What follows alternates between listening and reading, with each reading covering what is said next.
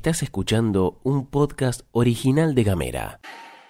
Hoy es 27 de agosto, viernes, y tu cuerpo lo sabe. Y acá, en la pastilla de Gamera, te contamos que están pasando cosas. La justicia fueguina absolvió al militar acusado por abuso en la Armada. Alberto se presentó en la justicia por la clande que organizaron en Olivos. Martín Guzmán fue al Congreso y separó la paja del trigo. Flor Vaso y Gastón Lodos te cuentan las noticias en 10 minutos. O menos. Desde Ushuaia y Río Grande. Para toda la Argentina. Esto es La Pastilla de Gamera.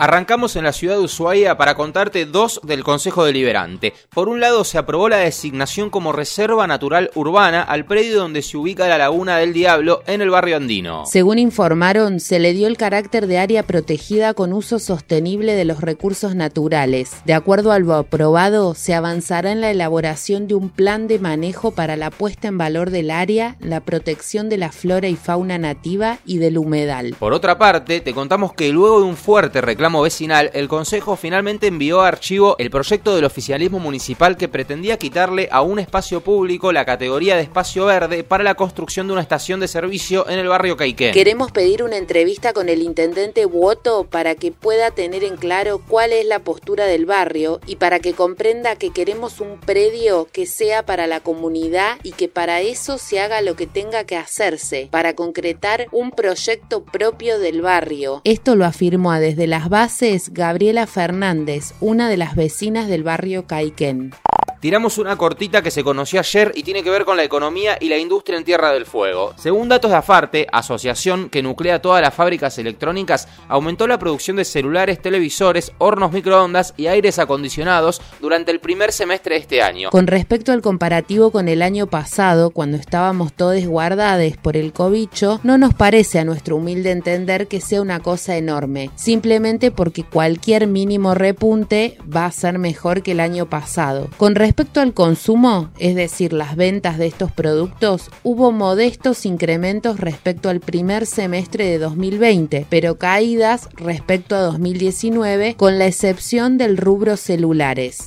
Finalmente, luego de años de espera, el Tribunal de Juicio en lo Criminal de Ushuaia, compuesto por los jueces Alejandro Pagano Zabalía, Maximiliano García Arpón y Rodolfo Benvi Videla, decidieron absolver, por el beneficio de la duda, al suboficial de la Armada Reinaldo Cardoso en las acusaciones en su contra por acoso y abuso. En distintas oportunidades te contamos acá en la pastilla el doloroso camino de Lucía, la persona que denunció a Cardoso, y el costo que tuvo para ella en el plano laboral y emocional el fallo se conoció este jueves y generó gran rechazo en las organizaciones feministas de Tierra del Fuego, ya que deja en evidencia la falta de perspectiva de género que existe en la justicia actualmente y la urgencia de una reforma transfeminista. Un dato no menor es que este juicio primero iba a ser en 2020, fue suspendido por la pandemia y cuando lo tuvieron que reprogramar, lo reprogramaron para 2024. Después, cuando el tema se hizo público, sí se trasladó a 2021. Según informaron por Gacetilla Oficial desde la misma justicia, Cardoso fue absuelto de los delitos de abuso sexual simple, abuso sexual con acceso carnal y amenazas. Los fundamentos de esta sentencia se darán a conocer el jueves 2 de septiembre a partir de las 19. El juicio a Cardoso generaba expectativas por tratarse de hechos ocurridos dentro de un ámbito castrense e involucrar a un superior. Al conocer esta decisión judicial, Lucía le expresó a la agencia Telam, esta sentencia es como un baldazo de agua fría, hay elementos para llegar a una condena y lo vamos a demostrar ante la instancia superior, estoy realmente indignada. Desde Gamera nos comunicamos con la doctora Sofía Barbizán, abogada de Lucía, y esto fue lo que nos contó.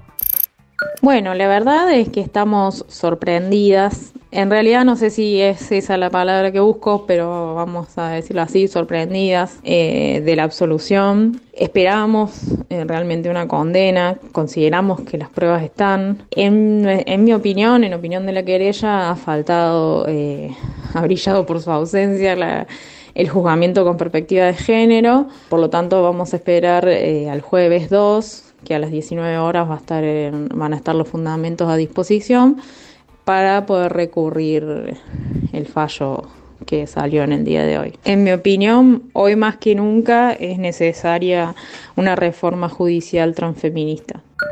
Retomamos la novela de la clande que organizaron en Olivos para contarte que, por comunicación oficial, informaron que el presidente Alberto Fernández se presentó ayer por la tarde ante la justicia en el marco de la causa que investiga la juntadita. El presidente se presentó a los efectos de plantear la reparación del daño potencial que se hubiere causado por aquel encuentro, expresaron. Además, Fernández planteó donar la mitad de su sueldo por cuatro meses al Instituto Malbrán, importante bastión sanitario durante todo el año pasado. Algo así como como una automulta en el medio de una investigación en curso. Así, rapidito, se nos ocurre pensar que esto último, la donación de parte de su sueldo al Malbrán, puede ser un toque demagógico, pero tampoco sabemos tanto. Gamera es un medio multiplataforma pensado, para vos. Mandanos un mensaje de WhatsApp al 549-2901-502990. Recibí nuestros contenidos en tu celular y hablemos distinto.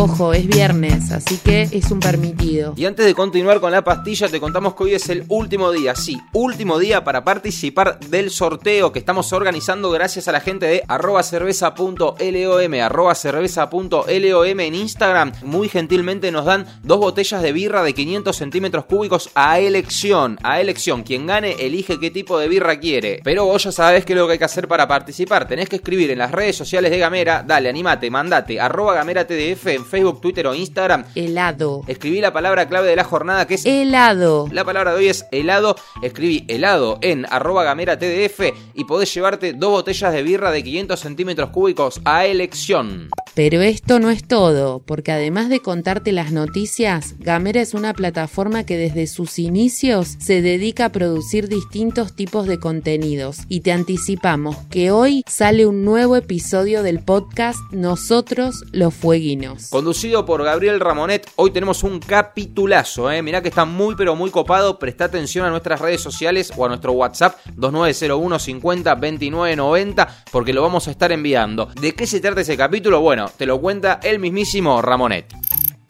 Nosotros los fueguinos de esta semana cambia de formato. Va a ser una entrevista a un arqueólogo, historiador e investigador del CADIC que se llama Iván Brist y Godino y con él vamos a hablar de la pandemia, pero desde un punto de vista muy llamativo. ¿Está vinculada la pandemia de coronavirus con el final de lo que podría mencionarse como modelo de desarrollo neoliberal extractivista? ¿La pandemia es la causa de nuestros problemas actuales o la consecuencia? No te olvides, en nosotros los fueguinos de esta semana.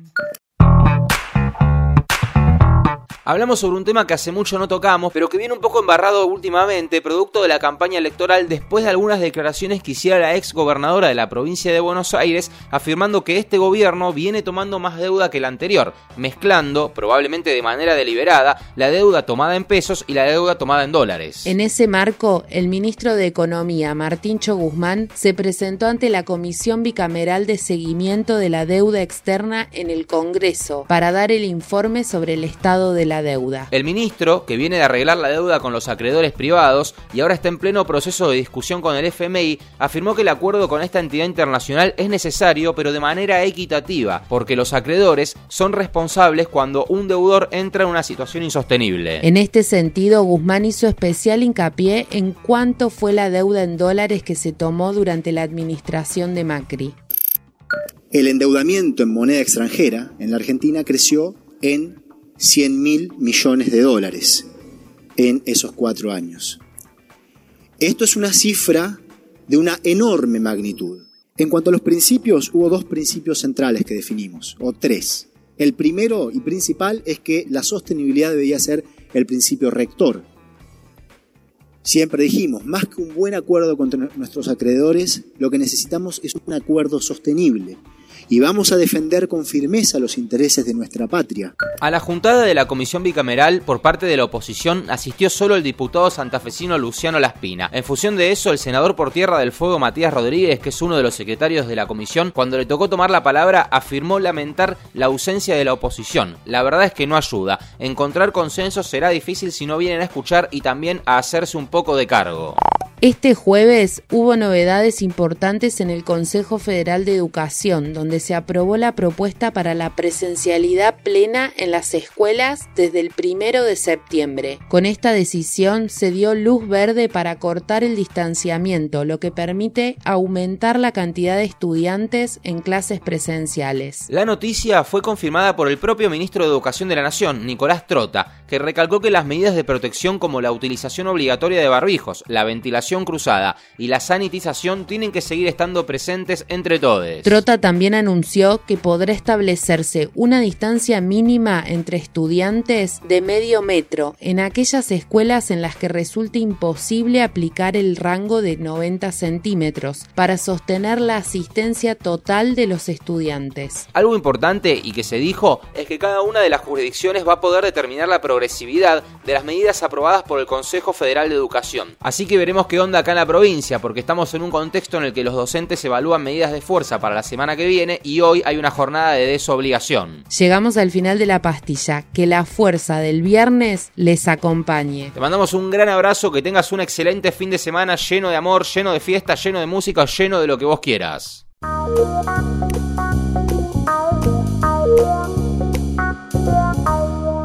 Estás escuchando un podcast original de Gamera.